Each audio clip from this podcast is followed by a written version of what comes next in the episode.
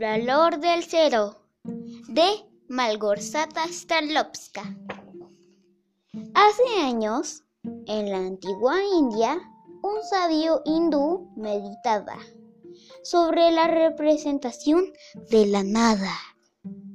Pues no, pues no había cifra inventada. Tenía cinco manzanas y cinco manzanas le quitaban. El resultado era la cuestión que necesitaba una invención. Tras horas y horas cavilando, tomó una gran decisión. Inventó un signo redondo que sería la solución. Ese nuevo símbolo inventado es el cero que hoy conocemos gracias a aquella genialidad.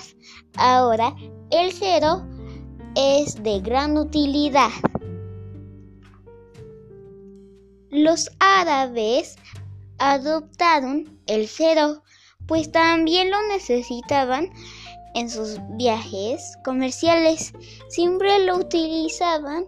Fue así como poco a poco el cero de, los países recorrió y en unos años todo el mundo conoció. Cuando el cero llegó a Europa, fue tema para los antiguos griegos, que eran grandes pensadores y en muchas materias doctores.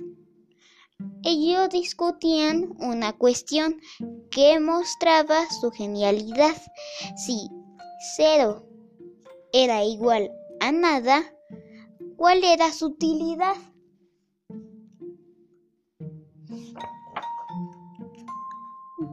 Pero enseguida comprobaron que el cero podía modificar la cifra en la que aparecía de un modo espectacular. De esta manera, concluyeron que el cero no era insignificante y de inmediato lo consideraron un número igual de importante.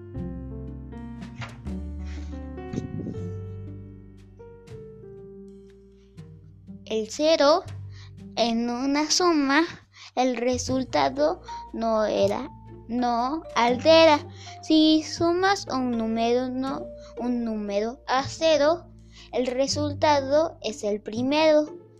Pero si un número añades un cero en la parte de detrás o bien si lo pones en medio, su valor modificará el cero en una resta tampoco altera el resultado.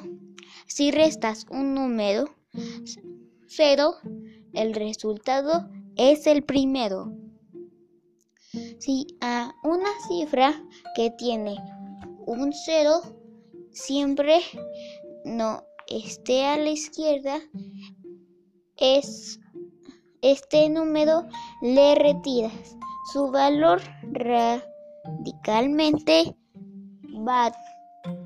varía. El 1 con un 0 es el 10, con dos ceros es el 100, con tres ceros es el 1000. No es una diferencia sutil. Si para indicar la longitud de este enorme dragón no utilizaríamos dos ceros, mediría igual que un ratón.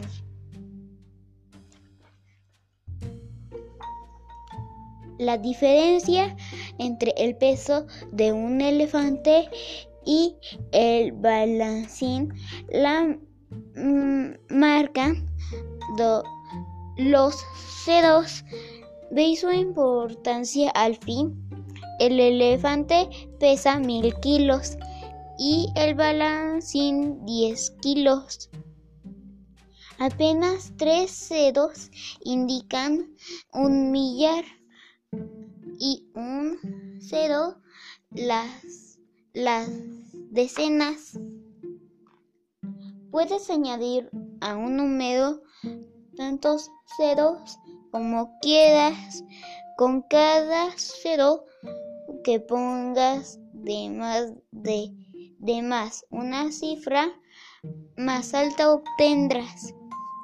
Los seis ceros tras el 1 forman la cifra un millón y si al 1 añades 12 ceros obtendrás la cifra de billón.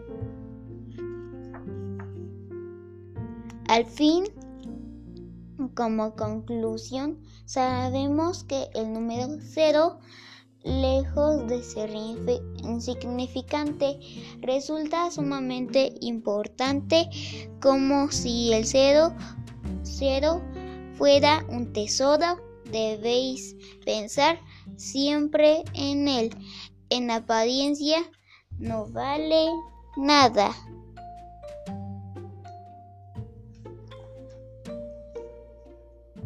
Pero es oro y no oropel.